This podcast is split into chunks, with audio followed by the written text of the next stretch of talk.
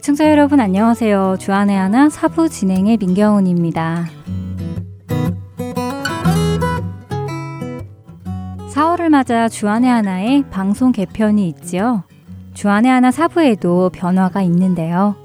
지난 1월부터 주안의 하나 1부에서 방송이 되었던 노스캐롤라이나 그린스보로 한인 장로교회 한일철 목사님께서 전해주시는 말씀 예수님의 비유가 사부로 옮겨져서 방송이 됩니다. 그리고 계속해서 들어는 보았지만 뜻을 정확히 모르는 단어에 대해 함께 알아가는 성경 속 단어 한마디가 준비되어 있고요. 이 시간들을 통해 성경을 보는 우리의 시선이 더욱 넓어지기를 기대해 봅니다. 얼마 전 한국에 사는 제 친구가 체코로 이사를 갔다는 소식을 전해왔습니다. 이사? 이민이 아니고 궁금했던 저에게 친구는 그동안 직장 생활을 하며 모은 돈으로 체코에서 여행객들에게 방을 빌려주는 사업을 하려고 한다며 설명을 해주었습니다. 너무나 뜻밖의 소식을 듣게 되어 참 놀랍기도 하고 한편으로는 새로운 곳에 가서 개척을 하는 친구가 대견스럽기도 했는데요. 친구는 새롭게 살게 된 체코의 언어와 문화, 음식, 지역 등등을 설명해주며 이제 하나씩 하나씩 배워나가며 익히는 중이라고 말했습니다. 낯선 나라 체코로 이사를 가서 그곳에서 정착해 나가는 친구의 모습을 보면서 저도 처음 미국에 도착했을 때의 모습이 생각이 났습니다. 설렘 반, 기대 반으로 왔던 미국. 처음 LA 공항에 도착했을 때는 도착했다는 그 사실만으로도 설레고 좋았었습니다. 하지만 새롭게 배워야 할 것들이 너무 많아서 한동안은 힘들기도 했는데요. 한국과는 달리 버스를 타는 것부터도 너무 어려웠고, 어카운트를 내기 위해 수수료를 내야 하는 은행 업무도 한국과는 너무 다른 것이 이해가 되지 않았었지요. 그 외에도 식당에 들어갔을 때 종업원이 안내해주는 테이블에 앉아야 하는 것이나 밥을 먹고 나면 팁을 주어야 하는 것 등 하나부터 열까지 처음 접하는 미국 문화를 배우느라 울고 웃던 생각이 났습니다. 먼저 첫 찬양 함께 들으신 후 말씀 계속 드리겠습니다.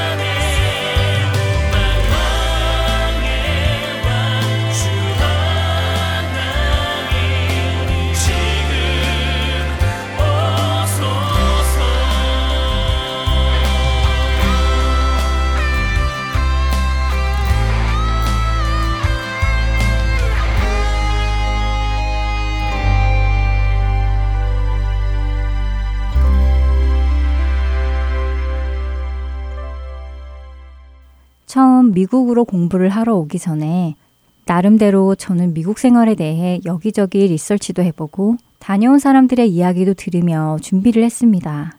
하지만 막상 제가 미국에 오니 정말 새로운 것이 너무 많더라고요. 특히 길거리에서 마주치는 사람에게 미소로 눈인사하는 문화도 처음에는 굉장히 어색했습니다. 건물을 들어갈 때 문을 붙들어주고 뒷사람이 들어오도록 호의를 베푸는 문화나 살짝이라도 부딪히면 미안하다는 표현을 해야 하는 문화 등이 한국에서 온 저에게는 모두 생소했지요. 하지만 이런 문화들은 참 배울 만한 문화다 하는 생각에 열심히 배워나갔습니다. 로마에 가면 로마법을 따르라는 말처럼 미국에 왔으면 미국의 법을 따르는 것이 너무 당연하겠지요. 만일 제가 이곳 미국에서 살면서 여전히 한국식으로 무엇이든지 하려고 한다면 참 웃을 것입니다. 아무 식당이나 전화해서 집으로 배달을 해달라고 한다던가 한국에 있는 은행들은 매월 수수료를 받지 않으니 나는 낼 수 없다라던가 식당에서 식사를 하고 팁을 내지 않고 나오던가 하면 말입니다. 새로운 곳에 가면 그곳의 문화와 법을 따르는 것은 너무도 당연합니다. 마찬가지로 세상을 떠나 하나님 나라로 들어오게 된 우리에게도 새로운 문화와 법을 따르는 것은 너무 당연하겠지요. 하나님 나라에 들어간다는 것은 꼭 장소적인 개념은 아닙니다. 예수님께서 회개하라 천국이 가까이 왔다고 하셨을 때 그 말씀은 장소적인 천국이 가까이 왔다는 것이 아니라 하나님의 통치가 회개하는 자들에게 가까이 오셨다는 말씀이었지요. 또한 누가복음 17장 20절과 21절에서 예수님께서는 하나님 나라는 볼 수 있게 임하는 것이 아니라고 하시지요. 또 여기 있다, 저기 있다고도 못한다고 말씀하십니다. 우리가 예수님을 그리스도로 믿고 영접하면 우리에게는 이제 하나님의 통치가 임하게 되는 것이고 우리는 비록 이 땅을 발을 붙이고 살지만 하나님의 나라 안에 살기 시작하는 것입니다. 그렇다면 우리는 이렇게 새롭게 살게 된 하나님 나라의 문화와 법도를 배워 익혀나가는 것이 당연할 것입니다.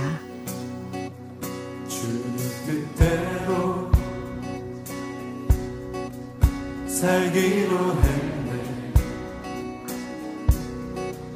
주님 뜻대로 살기로 했네. 주님 뜻대로 살기로 했네. 뒤돌아서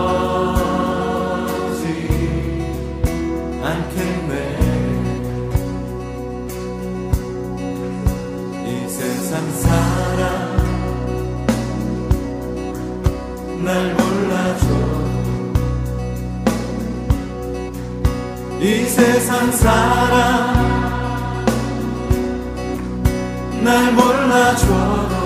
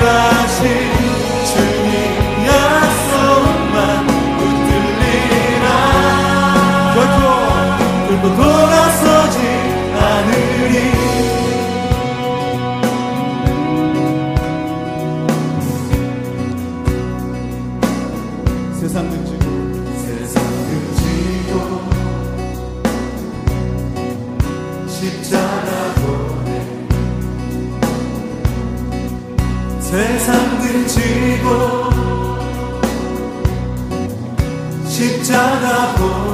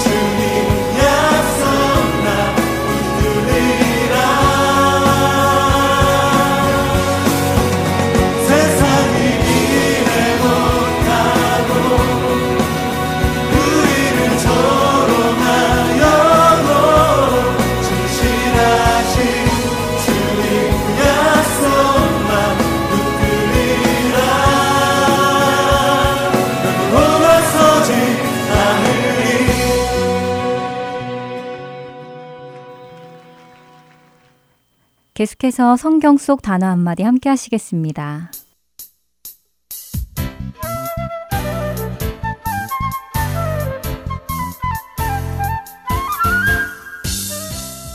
여러분 안녕하세요. 성경 속 단어 한마디 진행의 이다솜입니다. 이제 새해라고 하기에는 시간이 많이 흘렀지만 봄 기운이 돌기 시작해서 그런지 여전히 새로 시작하는 것 같은 느낌은 있는데요. 많은 분들이 무언가를 새로 시작하려 하실 때 가장 많이 드는 생각이 이 길이 맞을까? 이렇게 하면 잘 될까? 라는 불안과 염려가 아닐까 생각됩니다. 그렇지 않으세요? 아마도 그런 불안과 염려가 있기 때문에 세상 사람들은 자신의 마음을 편안하게 해줄 사람들을 찾습니다. 바로 점집이나 무당같이 미래를 예언해주는 사람들이지요. 흔히 세상에서 예언이라 하면 자신의 미래를 알 수 있는 말, 자신의 미래를 점치는 것을 뜻하는데요. 성경에서도 예언이라는 단어가 꽤 많이 등장하더라고요. 그런데 성경의 예언도 세상의 예언과 같은 의미일까요? 그래서 준비했습니다. 성경 속 단어 한마디. 오늘은 여러분과 예언에 대해 나누겠습니다. 먼저 이 예언은 미리예 혹은 별예라는 예자와 말씀 언으로 이루어진 한자어로 미리 말씀을 전하다 라는 뜻인데요. 앞으로 다가올 일을 미리 알거나 짐작하여 말함이라고 정의할 수 있습니다. 하지만 기독교적인 의미로는 하나님께 선택받은 사람이 하나님으로부터 직접적으로 받은 말씀을 사람들에게 전하는 일 또는 그런 말이라고 사전은 정의합니다. 너는 그들에게 이 모든 말로 예언하여 이르기를 라고 예레미야에게 말씀하시는 하나님의 말씀인 예레미야 25장 30절은 예언이 무엇인지 명확히 알 수 있습니다. 하나님의 말씀이 예레미야 선지자에게 임하여서 사람들에게 전하는 것이지요. 그것을 하나님께서 친히 너는 그들에게 이 모든 말로 예언하여 이르기를 이라고 하시지요. 이처럼 예언이란 하나님의 말씀이 한 선지자에게 임하여 그 사람이 특정 대상을 향해 하나님의 말씀을 전하는 것이니만큼 아무나 할 수 있는 일은 아니겠지요? 그래서 성경은 예언을 은사 중의 하나라고 말씀하십니다. 로마서 12장 6절. 우리에게 주신 은혜대로 받은 은사가 각각 다르니 혹 예언이면 믿음의 분수대로라고 하시며 예언이 은사라고 하십니다. 이렇게 성경에서 사용되어지는 예언이라는 단어를 공부해 보니 제가 세상에서 배워 알고 있었던 예언의 의미와는 조금 다른 것을 알 수 있는데요. 그러나 생각해 보면 나의 미래를 점쳐보거나 곧 나에게 무슨 일이 일어날지를 아는 것보다 하나님의 계획과 하나님의 뜻이 무엇인지를 아는 것이 더 큰 의미가 있는 것 같습니다. 하나님의 계획과 뜻은 무엇인가요? 바로 죄로 물든 이 세상 위에 공의를 실현하셔서 심판을 하실 것인데 하나님의 아들 예수 그리스도를 보내셔서 죄를 그분 위에 심판하셔서 누구든지 예수 그리스도를 믿는 자들은 죄에 대한 심판을 받지 않고 사망에서 생명으로 옮겨진다는 것이지요. 이 예언의 말씀이 성경에 기록되어 우리에게 전해지고 있습니다. 우리는 이 예언의 말씀을 또 다른 사람들, 다시 말해 아직 사망에 머무르고 있는 사람들에게 전해줄 수 있습니다. 한 가지 기억해야 할 것이 있는데요. 바로 예언의 목적입니다. 고린도전서 14장 3절은 말씀하십니다. 그러나 예언하는 자는 사람에게 말하여 덕을 세우며 권면하며 위로하는 것이요. 그렇습니다. 우리가 주님께서 맡기신 그 말씀을 전할 때 그 사람이 주 안에서 설 수 있도록 해주고 주 안에서 의로운 자가 되도록 충고해주고 주 안에서 구원의 확신을 갖고 평안의 삶을 살도록 해주어야 하는 것입니다. 사도 바울은 성도들이 특별히 예언하기를 원한다고 하십니다. 그 이유는 예언을 통해 사람들이 거듭나고 성도로 설 수 있기 때문이지요. 하나님께서 주신 예언의 은사를 받으신 분들이 이 일을 잘 감당하시기 바랍니다. 성경 속 단어 한마디는 여기에서 마치겠습니다. 다음 한 주간도 평안하세요. 여러분 안녕히 계세요.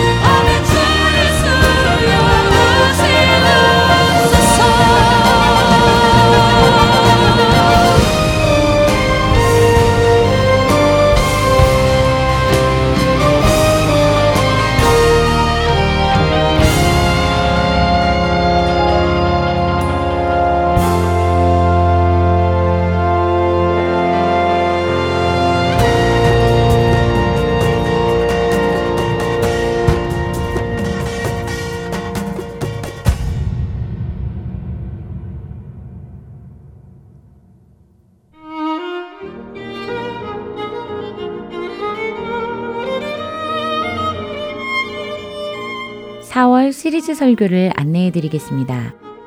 4월 1일부터 5주 동안 캘리포니아주 LA에 위치한 한길교회 노진준 목사님께서 성숙한 믿음이라는 주제의 설교를 해 주십니다. 시리즈 설교는 주안의 하나 5부에서 만나보실 수 있습니다. '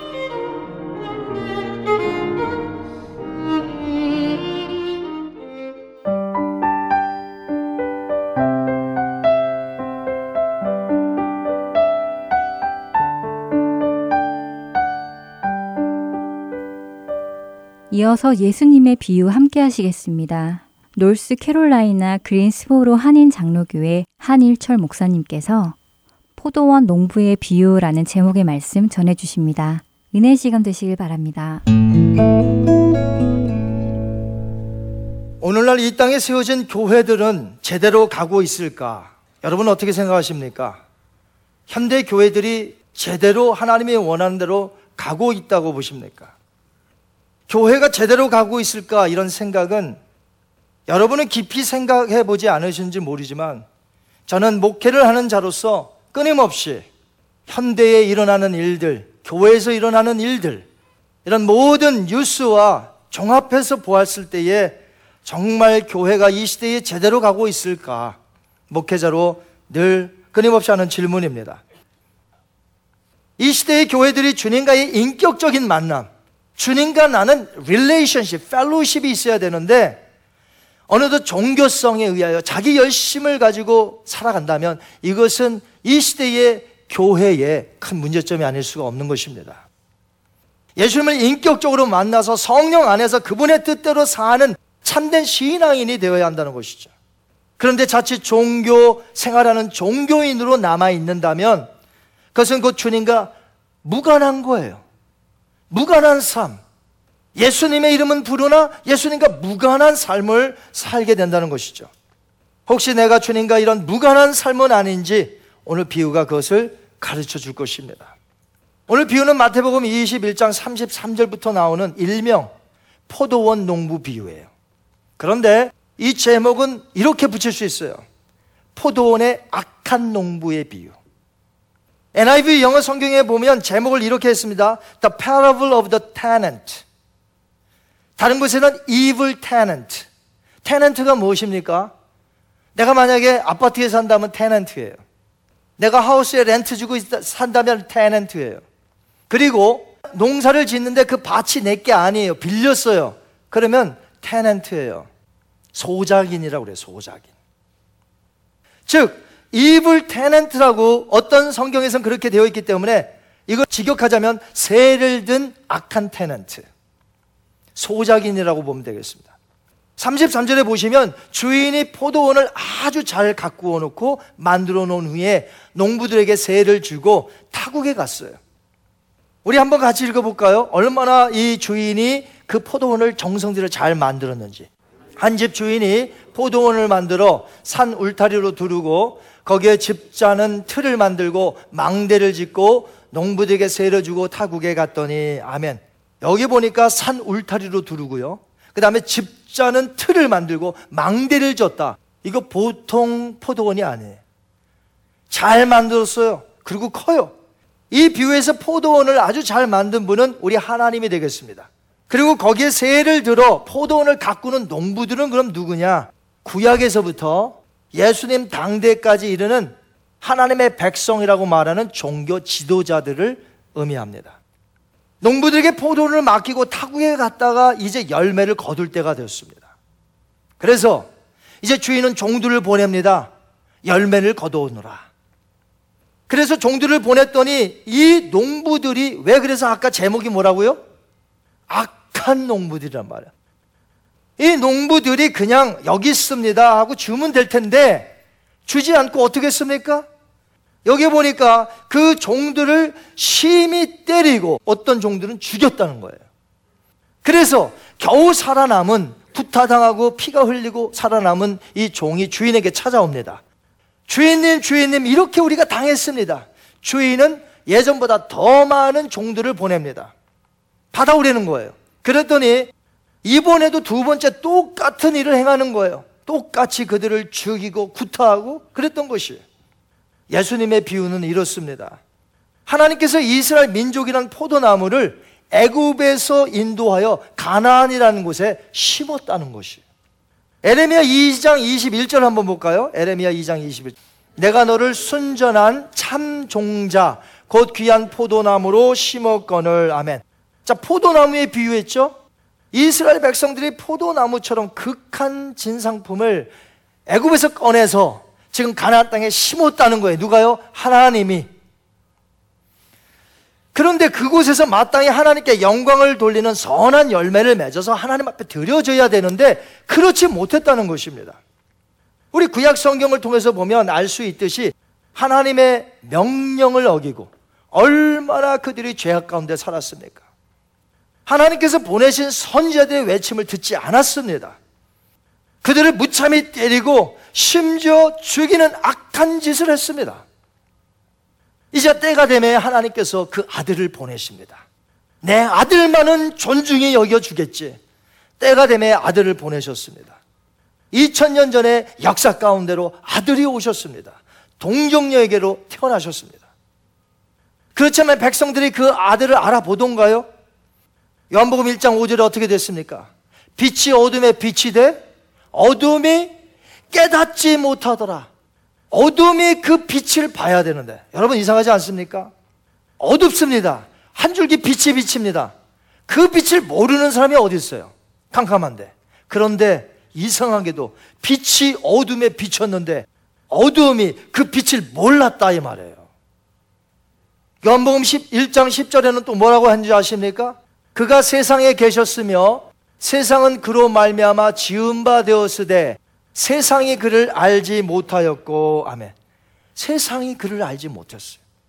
소위 하나님을 믿는다고 하는 백성들이 정작 하나님이 가장 사랑하셔서 보내신 그 아들을 어떻게 했어요? 알지 못했고 거부했고 심지어 그를 죽였다는 것입니다. 오늘 비유의 그 내용이 고스란히 나와요. 37절부터 보시기 바랍니다. 그 후에 자기 아들을 보내며 이르되 그들이 내 아들은 어떻게 해요? 존대하리라. 존대하리라. They will respect my son. 그들이 내 아들만큼은 존대하리라. 하지만 악한 농부들은 어떻게 했습니까? 주인이 보낸 그 아들을 어떻게 했죠? 죽입니다. 죽여. 38절 한번 같이 보겠습니다. 농부들이 그 아들을 보고 서로 말하되 이는 상속자니 자 죽이고 그의 유산을 차지하자 하고 이에 잡아 포도원 밖에 내쫓아 죽였느니라. 아멘. 이 비유를 해석하는 사람들 중에 종종 이 비유는 현실적이지 못하다고 이렇게 말을 해요. 이 비유 현실적이지 못하다. 이런 사람들이 어디 있냐는 거죠. 새를 든 농부가 어떻게 주인이 보낸 아들을 죽일 수 있느냐? 이건 맞지도 않는 현실적인 못되다. 이렇게 비난을 합니다만 그 당시 갈릴리의 독특한 배경을 아신다면 이런 말을 못 합니다. 그때 갈릴리에서는 부재 중인 지주들이 많았어요. 그러니까 땅을 가진 주인들이 그 당시에 그곳에 없었어요. 많이들 없었어요. 그래서 농민들 간에 갈등이 끊임없이 일어났었습니다. 실제로 역사적으로 나타난 거예요. 그런데 주인의 아들이 도착하였다는 말을 듣습니다. 농부들이. 그러면 이건 그 당시의 상식으로는 무슨 말이냐면 아버지가 아들을 보냈다는 것은 아버지가 죽었다는 거예요. 그 당시에. 그래서 아들이 자기들과 농장 차용 계약을 새로 하려고 온 거예요. 그러니 아들만 죽이면 이게 빈 땅이 되는 겁니다. 빈 땅이 돼버려요.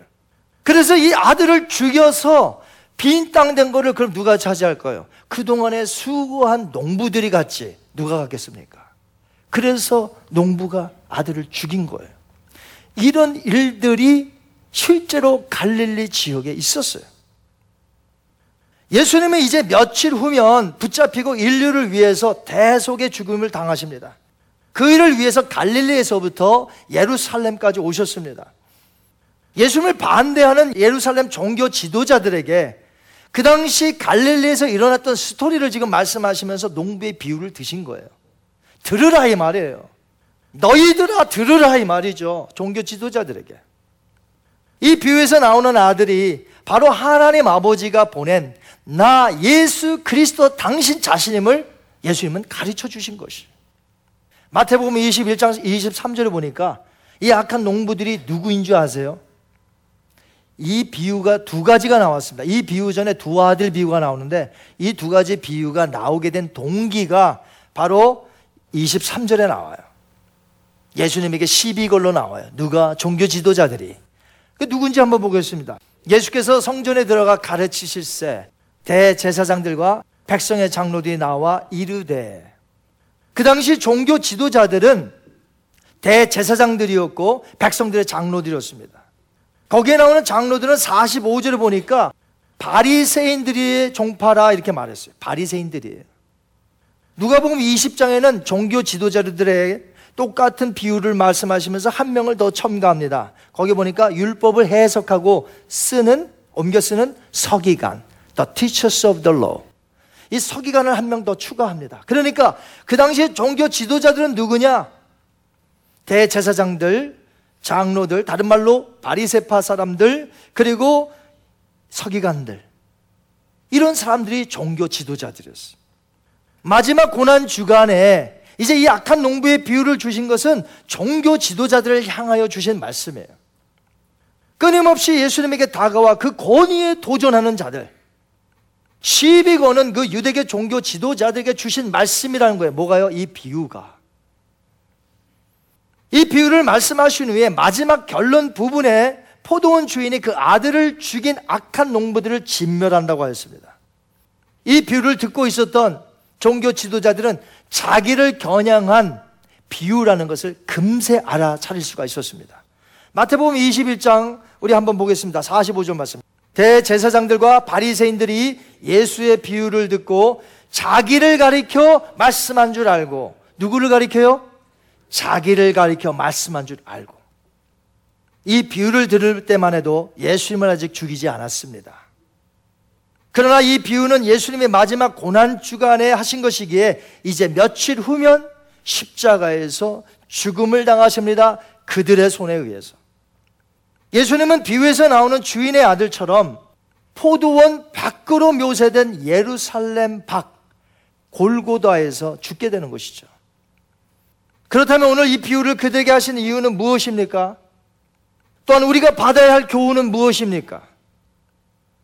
우린 성경을 통해서 하나님이 보내신 그 아들 예수 그리스도를 믿고 따라야지 나 나름대로 종교란 테두리 안에서 종교 생활해서는 안 된다는 것이.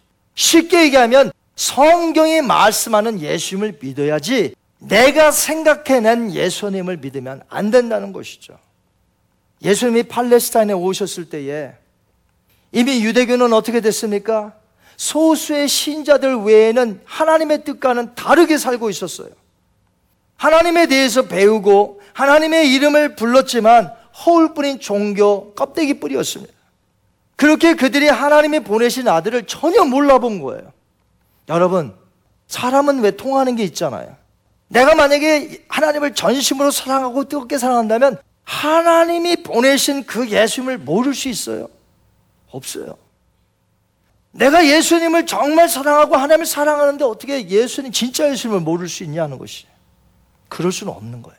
그런데 예수님이 오셨을 때에 하나님의 백성이라고 하는 사람들이 하나님을 아는 것과 예수님이 오셔서 하나님의 말씀을 하는 것과 너무나 차이점이 있었습니다. 어떻게 이렇게 다를 수 있어요? 그 당시 백성들을 달리는 기차로 묘사하자면 레일을 벗어나도 한참 벗어난 그런 기차와 같아요. 그럼 지금은 어떻습니까? 그때 말고 지금 어떠냐는 거예요. 지금 현대의 교회는 제대로 가고 있느냐 하는 것이죠. 지금도 역시 많은 사람들이 교회라고 하는 종교의 큰 틀에서 하나님을 믿는다고는 하지만 그 하나님이 보내신 아들과 전혀 무관한 사람들이 얼마나 많을까요? 그 당시 유대인들은 자신들이 하나님의 백성이라고 자랑했습니다. 그러나 그들이 예수님을 몰라봤어요. 그분이 메시아인 줄 깨닫지 못했습니다. 심지어 죽였습니다. 비유 속에 새를 얻어 포도원을 가꾸어 열매를 주인에게 마땅히 드려야 할 자들이 왜 그렇게 변질돼서 자기가 가지려고 했을까요? 분명 그 포도원은 자기 것이 아닌데 열심히 일해서 그 포도원을 다 드리라는 것도 아닌데 그분에게 드릴 것을 드리고 나머지 것을 먹으라고 하는데 왜 그것을 다 가지려고 했을까요? 우린 그 당시를 살펴보면서 오늘날을 조명해 봐야 될 줄 압니다. 오늘날 이 교회들이 제대로 가고 있을까요? 혹시나 하나님의 이름을 부르며 예수님을 믿는다고 하고 성령의 능력을 힘입는다고 하면서도 전혀 예수님과는 관계없는 그런 종교단체로 남아있는 거 아니느냐 하는 것이에요. 예수님이 이 시대에 우리 가운데 오셔서 이 비유를 다시 말씀해 주신다면 이 비유 속에 등장하는 악한 농부는 저들이 아니라 지금 이 시대에 주어진다면 이 시대의 교회의 지도자들이 아니겠느냐 하는 것이에요. 저는 지도자의 역할이 매우 중요하다고 봅니다. 오죽하면 야고보서 3장 1절에 이렇게 말씀했겠습니까? 내 형제들아 너희는 선생된 우리가 어떻게 해요? 더 큰 심판을 받을 줄 알고 선생이 많이 되지 말라. 선생된 자들, 지도자들에게 경고하는 말씀입니다. 교회 지도자들은 두려움으로 이 직책을 감당해야 한다는 것이죠. 저도 지도자의 한 사람으로서 오늘 이 말씀을 통하여 다시 한번 저 자신을 돌아보는 거예요. 만약 교회의 지도자들만이라도 바로 서 있다면 교회들이 잘못된 길로 가는 것은 훨씬 줄어들 거나 막았을 텐데. 혹시 지금 잘못된 길로 들어섰다 할지라도 빨리 회개하고 돌이킨다면, 회복된다면 하나님께서 그 교회에 놀라운 주의 성령의 능력을 부어 주실 텐데. 그만큼 지도자들의 역량은 매우 중요한 것입니다. 그런 면에서 하나님의 교회를 맡아 인도해 간다는 것은 매우 두렵고 떨리는 일입니다. 목회자들과 장로님들이 주님께서 세우신 교회를 잘 감당하면 놀라운 축복이고 그보다 영광스러운 것이 또 어디 있을까요? 그러나 성도들을 잘못 인도해 간다면 더 큰 심판이 지도자들에게 주어질 것이기에 매우 두렵고 떨리는 것이. 행여 우리들이 주님과 상관없는 종교인으로 만들어버리는 거 아닌가? 예수님 찬양하며 예수님은 높이는데 예수님과 무관한 하나의 종교인으로 남는 거 아닌가? 주인이 아니라 청직인데. 즉, 세를 내고 있는 테넌트임을 모른다면 우리는 악한 테넌트가 되는 것이. 교회는 교회인 것 같은데 자기들이 주인인 교회들이 요즘 얼마나 많은지 모릅니다. 겉모습만 교회가 되어서는 안 될 줄 믿습니다. 겉모습만 교인이 되어서는 안 될 줄 믿습니다. 도대체 누구를 위한 충성인지, 누구를 위한 열심인지 분간이 안 갑니다, 오늘날. 충성한다고요? 열심 냈다고요? 누구를 위한 충성이며, 누구를 위한 헌신이냐, 이거죠. 정말 영광스럽게 주님을 위한 것입니까? 아니면 나를 위한 것입니까? 하나님은 부르지만 정작 자기가 주인처럼 사는 그래서 하나님이 되어 보려는 그러한 성도들이 얼마나 많은지 몰라요. 아담이 범죄한 것이 무엇입니까? 그 선악과를 먹으면 한마디로 하나님처럼 된다는 것이에요. You will be like God. 너가 이것을 먹는 날에는 하나님처럼 되리라. 거기 넘어간 거 아닙니까? 사사기에 나오는 것처럼 하나님의 이름은 그들이 불렀지만 정작 모든 일에 있어서 자기 의견에 소견에 좋은 대로 행했더라. 그것이 바로 자기를 주인으로 삼는 것이에요.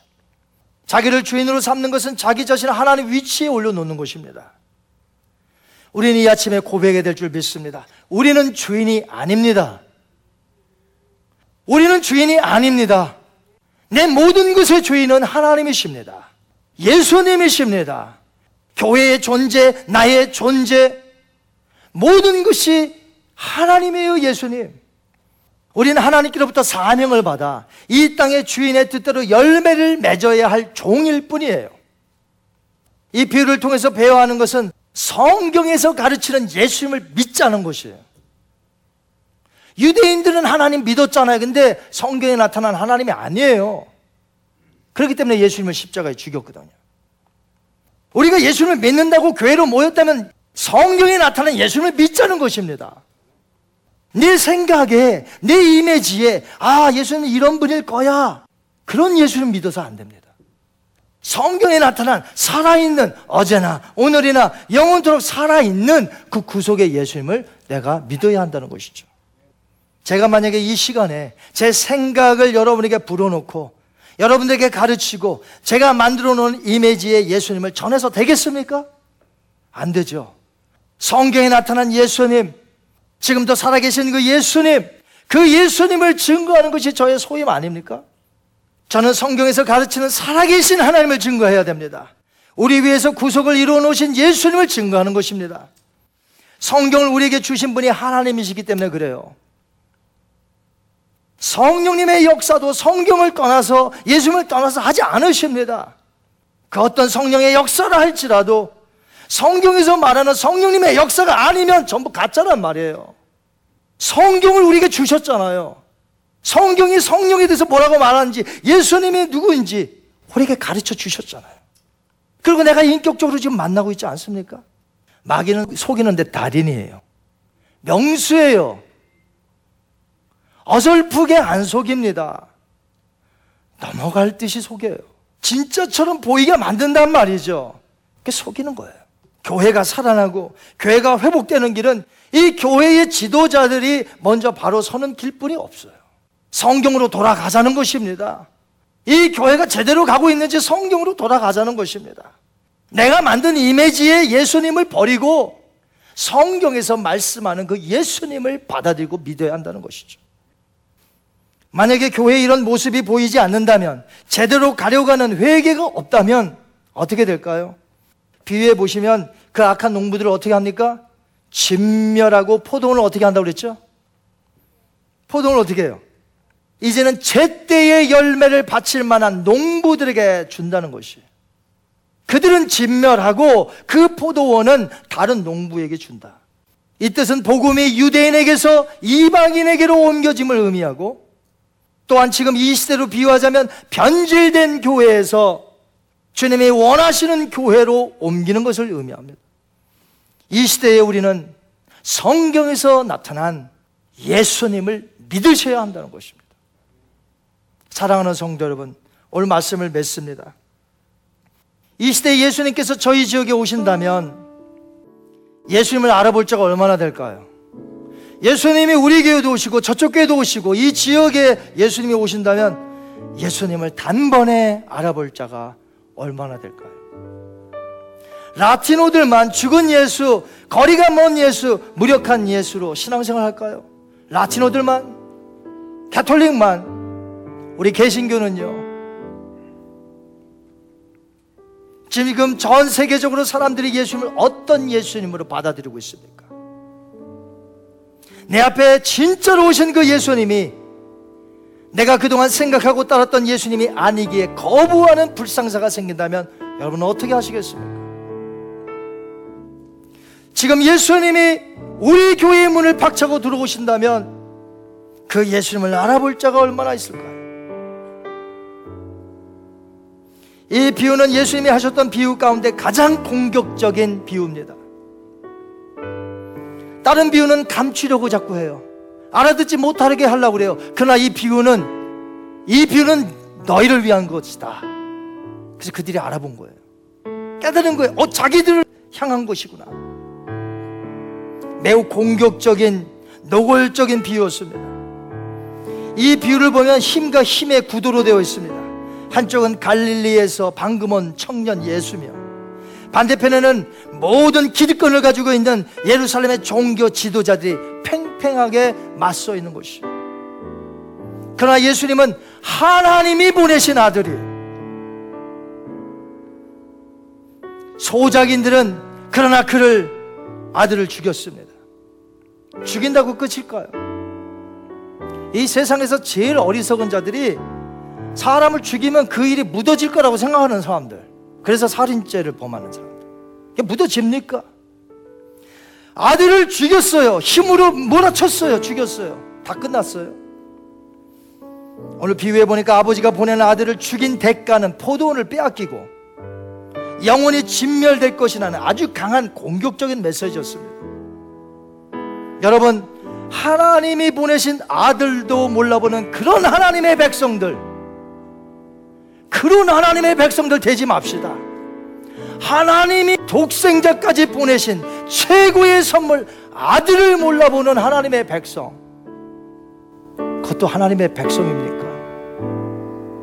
여러분 오늘 하나님의 백성입니까?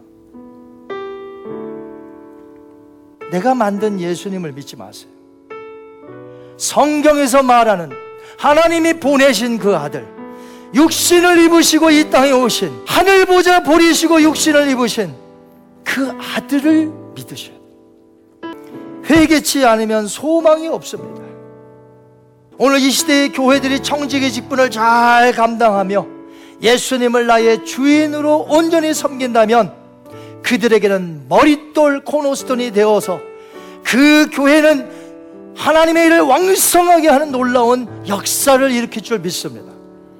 그러나 그분과 분리되어서 지금 하나님의 백성이라고 자처는 하는데 하나님이 보내신 그 아들을 믿는 게 아니라 내가 생각한 기독교를 믿는 그 사람들에게는 그 돌은 코노스톤이 안 돼요.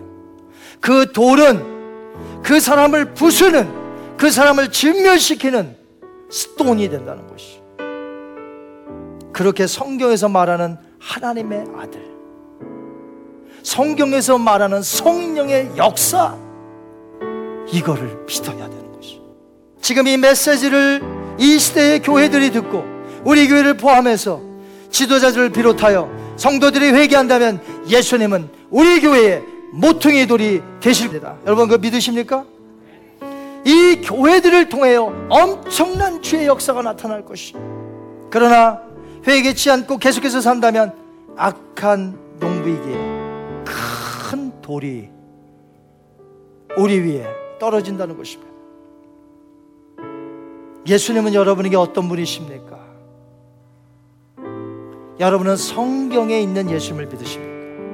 오늘 살아서 역사하시는 모퉁이 돌 되시는 그 전능자, 그 구속의 예수님을 믿으십니까? 이 예수님을 믿어야 돼.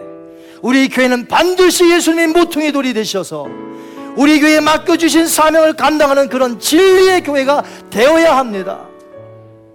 여기에 그 어떤 비진리도 용납될 수 없는 거예요. 그 어떤 사람도 예수 그리스도 외에 다른 예수님을 믿어서는 안 된다는 거예요. 성경에 나타난 예수 그리스도. 성경에 나타난 성령 하나님. 성경에 나타난 우리 아버지 하나님. 그래서 악한 농부가 아니라 충성된 농부가 되셔서 하나님 앞에 열매 드리고 주님 오시는 날 충성되었구나. 잘했도다. 내 충성된 종아. 내 아버지의 즐거운 집에 참여할지어다.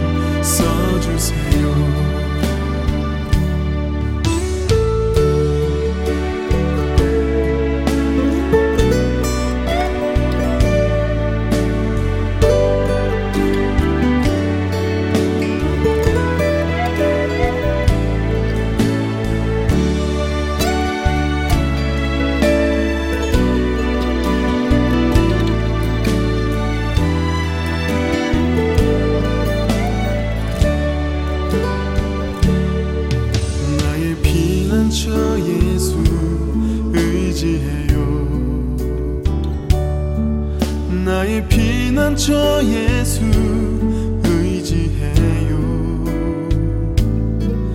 나의 가는 길에 거센 바람 몰아쳐와도 나의 피난처 예수 의지해요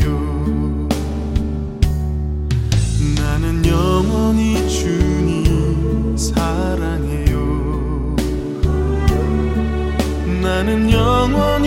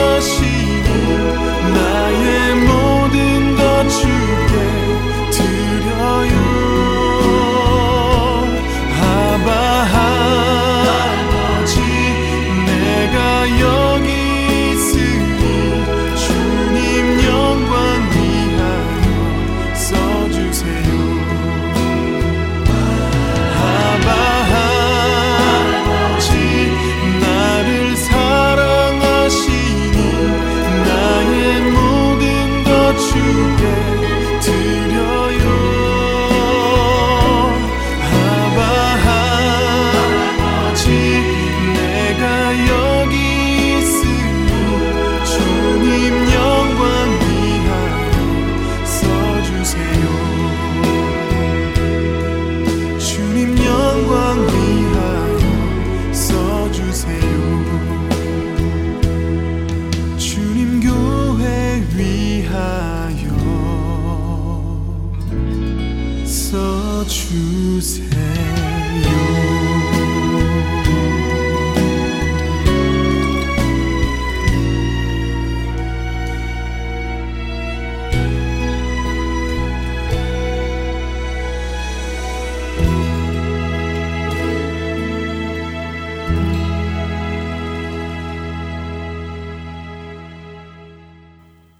진리가 예수 안에 있는 것 같이 너희가 참으로 그에게서 듣고 또한 그 안에서 가르침을 받을진대. 너희는 유혹의 욕심을 따라 썩어져 가는 구습을 따르는 옛 사람을 벗어버리고 오직 너희의 심령이 새롭게 되어 하나님을 따라 의와 진리의 거룩함으로 지으심을 받은 새 사람을 입으라. 에베소서 4장 21절부터 24절의 말씀입니다. 성경은 많은 곳에서 우리에게 옛 사람을 벗어버리고 옛 구습을 버리고 새 사람을 입으라, 새롭게 되어라 라고 말씀하십니다. 한국에서 떠나와 이곳 미국에 살면 한국의 문화를 버리고 이곳의 문화를 배우고 익히는 것이 당연한 것처럼 세상에서 부름받아 나와 하나님의 나라에 들어가게 된 우리는 이제부터 하나님 나라의 가치관을 배우고 익히며 살아가야 할 것입니다. 몸에 익었던 한국의 문화를 버리고 미국의 문화를 익히는 것이 쉽지 않았듯이 세상의 가치관과 문화를 버리고 하나님의 나라의 가치관과 문화를 익히는 것은 쉽지 않을 것입니다. 하지만 그렇다고 그냥 그대로 포기하고 살 수는 없지 않을까요? 우리는 하나님 나라의 백성이 되어 천국에 가기를 모두 소원합니다. 그러나 안타깝게도 그 천국 백성으로서 어떻게 살아가야 하는가에 대한 관심은 별로 없는 것 같습니다. 이제부터라도 우리가 영원히 누릴 그 천국 백성의 준비를 해나가는 것은 어떨까요? 여러분들과 함께 그 준비를 해나갈 수 있기를 소원합니다. 옛 사람을 버리고 새 사람을 입는 법을 함께 알아갈 수 있기를 바랍니다. 다음 한 주도 우리의 심령이 회복되어 새 사람으로 거듭나는 우리 모두가 되기를 소망하며 주안의 하나 사부 마치겠습니다. 함께 해주셔서 감사드리고요. 구성과 진행의 민경은이었습니다. 다음 시간에 뵙겠습니다. 안녕히 계세요.